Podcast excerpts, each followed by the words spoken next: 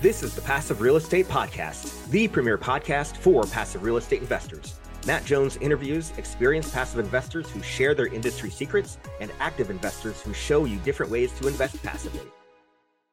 Welcome back. I'm Matt Jones, and today on the Passive Real Estate Podcast, I welcome Don Spafford. Don has an educational and professional background in finance and securities investing. He has held several management and leadership positions in his corporate finance career, as well as various uh, volunteer service positions. He grew up most of his life around Omaha, Nebraska, and now lives in Idaho Falls, Idaho. His first investment property was a fourplex bought in 2017. Then he began to scale up into commercial real estate investing, uh, you know, including ground up development projects, and has joined Beyonder Holdings, formerly known as Happy, Happy Camper Capital, in 2021, where his team focuses on syndicating RV resorts. He's also a partner with a build to rent multifamily group developing 600 plus unit apartment communities. He uh, spends most of his time as he can with his family to create lasting memories. He loves to serve and help others. His hobbies include coin and banknote collecting and traveling.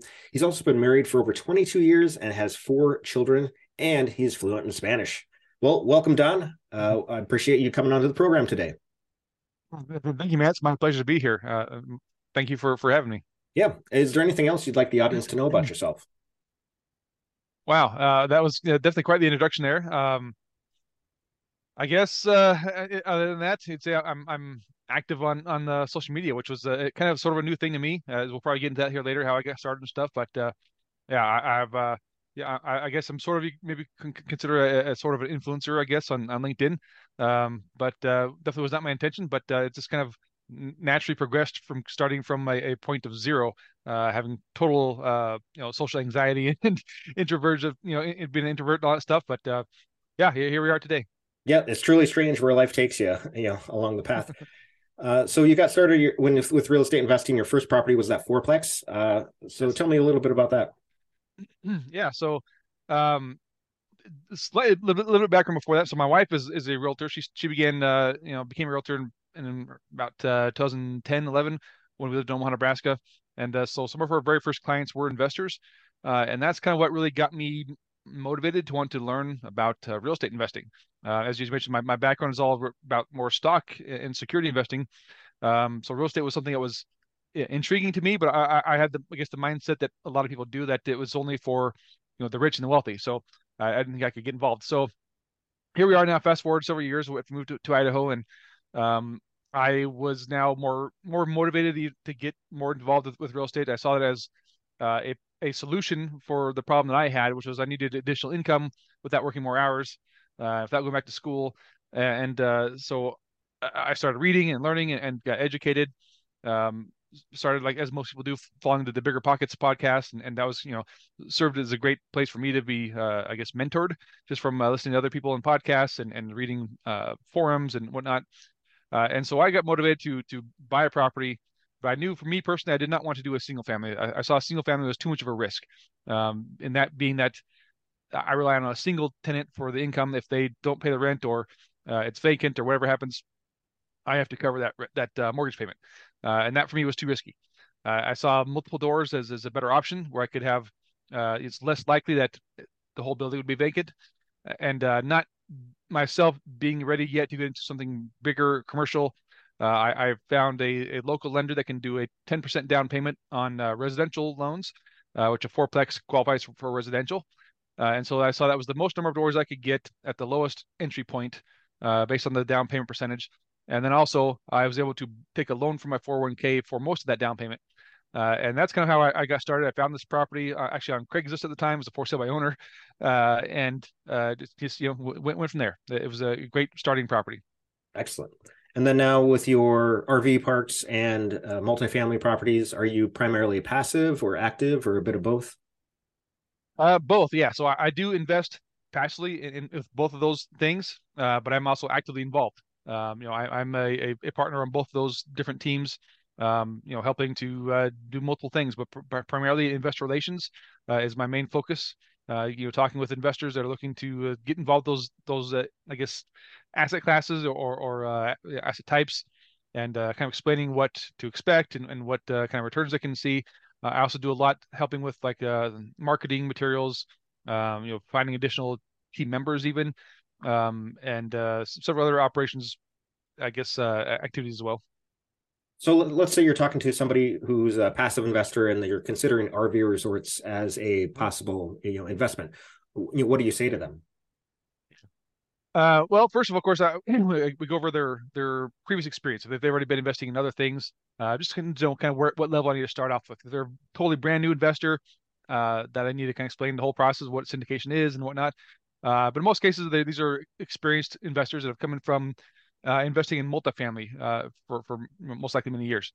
And so I'll have to. There's still a lot of education with this space. It's a relatively unknown niche for most people, and so I have to explain exactly what we do, you know, what our value add process is, which we can also get into here in a bit. But uh, the main thing that really is that what attracts people to this space, what initially attracted myself to it, is that the the for a passive investment, I have not seen anything that can provide as high of a, a cash on cash passive income, uh, you know, as anything else. So. Uh, so we'll, we'll go over exactly what to expect. You know, in most cases, we're looking at double digit cash on cash. So like 12 to 15 percent is kind of our target number uh, for for an average deal.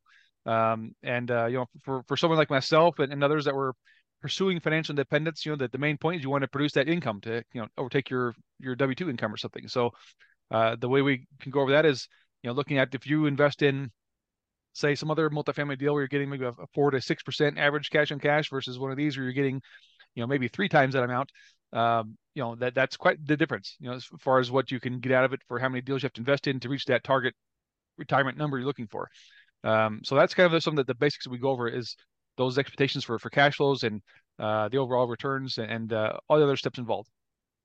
And do RV resorts have the appreciation play as well? You know, you know, compared to multifamily.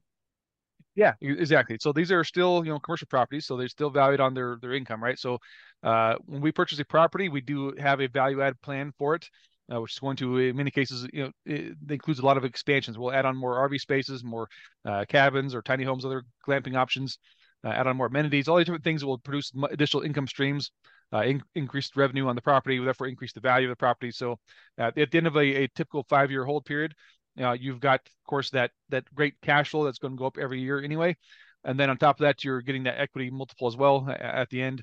Uh, on top of you, there's also that what's maybe a bit unknown or unexpected in this space is the uh, very high depreciation that can also be seen um, on uh, on the properties we closed on this last year. Uh, we had an average between 60 to 80 percent total depreciation on those properties. Um, and uh, I have seen cases where it's been over 100% even. So uh, there's a, a, very high amount of, of depreciation that can be had on these properties as well. Hmm, awesome. And are you developing these from scratch or are you buying pre-existing properties to do the value add? Yeah, we, we buy existing properties. Uh, we, we, do have plans to do some new development as well, but uh, for right now, we are focusing on uh, purchasing existing properties and just improving them. And how do you find these properties? We have a our, our acquisitions team has a process, but uh, it, it, primarily includes uh, calling up campgrounds directly. So we're doing cold calling, uh, calling up the campground owners who may not know they want to sell, but we will talk to them and and uh, find the ones that are willing to sell and, and work out a, a great deal with them. So uh, all of our properties, think of, of, of, the the five we currently have in our portfolio. I think there's only been one that we bought through a broker. All the rest of them are coming off market, uh, you know, direct to seller. And what markets are you focused on? We purchase across the country, so we look literally everywhere. Uh, we're not focused in one specific region or, or, or area or state. Um, so as of right now, the the five we have, uh, you know, not purposely, but uh, they all are in the Midwest area. Uh, but we have had properties under contract in, in you know Florida and uh, Idaho and Utah, so kind of all over the place. We, we look so uh, there's there's nothing that's you know off our radar. Okay. And in addition to finding a property where the owner is willing to sell, what other things do you look for in an RV resort? Yeah, of course, there, there's there's I guess several things to to take into account. Right, we're not going to purchase just anything that's out there. Um, but for us, the, the primary basic things that we're looking for, of course, is the size to start with. You know, for in order to do it for a syndication, have the, the income that's necessary to pay, you know, all the uh, the costs included and, and, staff and everything else involved. Because this is a really a, a, business. You can't just uh, buy a property and hire a property manager like you would do for a multifamily or something. Um, there's a lot more, uh, you know, management intensiveness to it. so with that, uh, we look for a property that has at least about 100 existing campsites, and that can be a mixture of, of RV pads, uh, cabins, glamping, you know, even tent camping spaces. Uh, and then uh, for us, the location is also key. Um, there's two factors you want to consider for for these RV destinations. Again, these are uh, just to give some clarification, we're not talking about RV parks, which are very similar to mobile home parks. These are, you know, full-on vacation resorts where people are going to go to to have a good time, uh, you know, relax, have some fun, and then they'll go back home. So nobody actually lives there long term. And so uh, with that, you want either properties that are around some natural attraction already, something like, you say, the Grand Canyon or uh, Yellowstone, things like that, where people are going to go to anyway. And then you've got ones that are just those kind of like those getaways where people just want to ha- go someplace close to home and uh, you know get away for a weekend or whatever. Uh, so we tend to look for properties that are within about a two-hour drive of a major metropolitan city. That kind of gives us that really built-in user or guest base that's going to those, those those weekenders who want to go out uh, just have some fun on a weekend and come back home. They're willing to drive a couple hours to do that. Um, so, and then with that, so the, the factor we can look for, of course, is besides the size and location, we're going to see uh, what what uh, value add is there to do on the property. Is there additional land that can be had or either bought with it or a part of it that we can expand on? Uh, what amenities are not there that could be there? What is a great fit for this specific location? Like we've got something outside of Nashville or, or uh, you know a, place that's known for for music. You know, definitely want to have something there for a concert event. Uh, which we have one of our properties actually now. We are building a, a uh, uh, you know amphitheater for concert venues. Um, you know, you look at uh, you know maybe warmer states might want to include some kind of uh, like a full-on water park as part of the property. Um, so there's different things you got to consider based on where it's at, what fits for the area, what is needed. Um, you know, what what other surrounding properties are nearby, what they have or don't have that you could do better uh, just to make your your property more attractive to people that are looking for for a place to go. Real estate is all about adding value to other people. An easy way to do that is to share this podcast with someone you know who wants to do more passive real estate investing. Also, subscribe and leave a review. Now, let's get back to the episode. For your build to rent, you know, you said, uh, or you mentioned that this multifamily, or is that like townhouses or single families, or, or what exactly? Yeah, yeah. So this, so the totally different separate team that uh, the campground stuff, right? Mm-hmm. So this is uh, you know, build to rent uh, multifamily. So uh, typically in most of the the properties that we do for that, there's a, a few phases to it. And phase one typically includes townhomes. So we'll do like a, a bunch of townhomes for the phase one, and then phase two and three uh, would be uh, just your your full on uh, like apartment buildings, like maybe three three level you know apartment buildings uh, but these are like full on communities as well. So there's like lots of uh, walking trails and, and splash pads, you know, even possibly amphitheaters, all these different things that make it uh, a full on community feel, not just a bunch of, uh, you know, concrete and buildings. Um, and, and those are also a, a great uh, fit for certain people that are looking for some of that long term generational wealth. Awesome. And, you know, it's completely different strategy than the RV resorts. So where are you building right. these build to rent properties? Yeah, so you're right. It's totally different strategy, um, different uh, requirements and whatnot.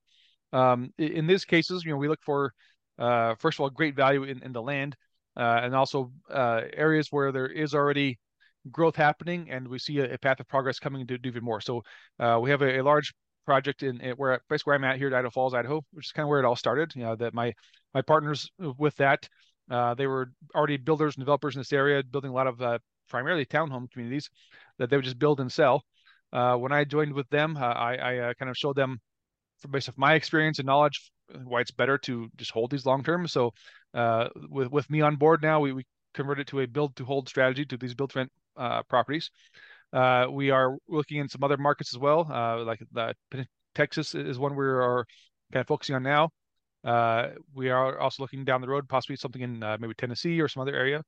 Um, but yeah, generally areas where there's not necessarily already been a huge population boom and, and whatnot to kind of be late to the game, but kind of more of where that path of progress is heading towards. Where's where people moving to? Where's the growth starting to happen? Uh, where businesses starting to to put these you know gigafactories and whatnot. So uh, those are kind of the areas we're looking to to do those kind of projects at.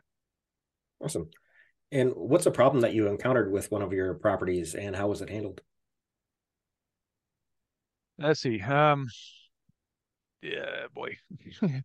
so just in general, I guess uh, for all, all the properties, my personal and uh, the syndication stuff. Um, uh, so with the uh, with one of our campgrounds, so the, the, the very first property that uh, well, let me change that.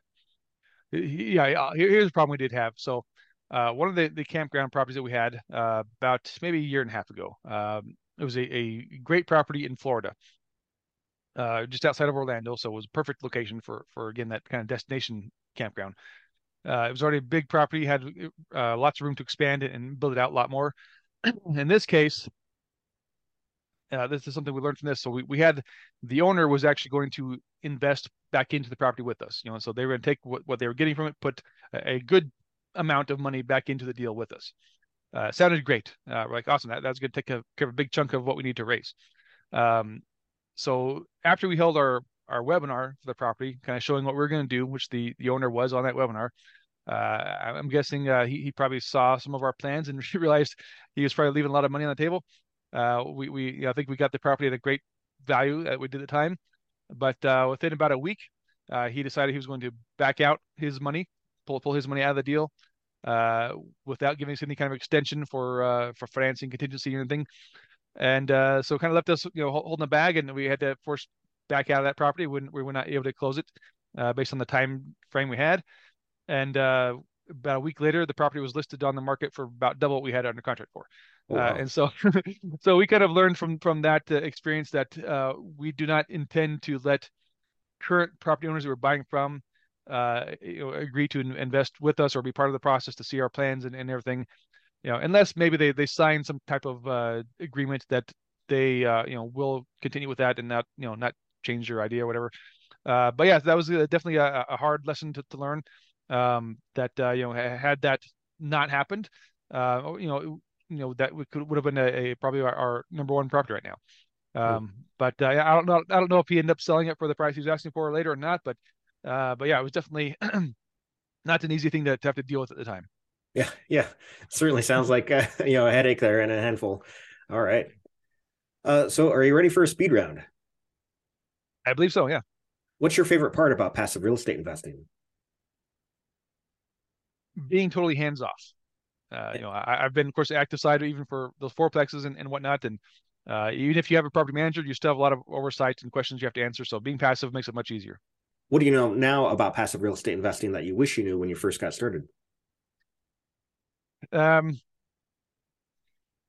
that uh, you know, anybody can do it. You know, if uh, if it's something that you want to get into, like like again, my, myself early on, I, I I was trying to buy apartment buildings on my own you know some smaller ones like you know uh, 15 20 units or something but uh just because i did not know how to get involved in syndications. I knew nothing about syndications and didn't know anybody doing syndications so um i realized that uh now man had, I had i known some people i know now uh you know I, I could have possibly found a way to get involved sooner and uh just you know start start building that wealth passively without uh having to spend a lot of my time and and, and uh, sacrifice things to to uh, make time to search and find and analyze and get bank loans and all that kind of stuff.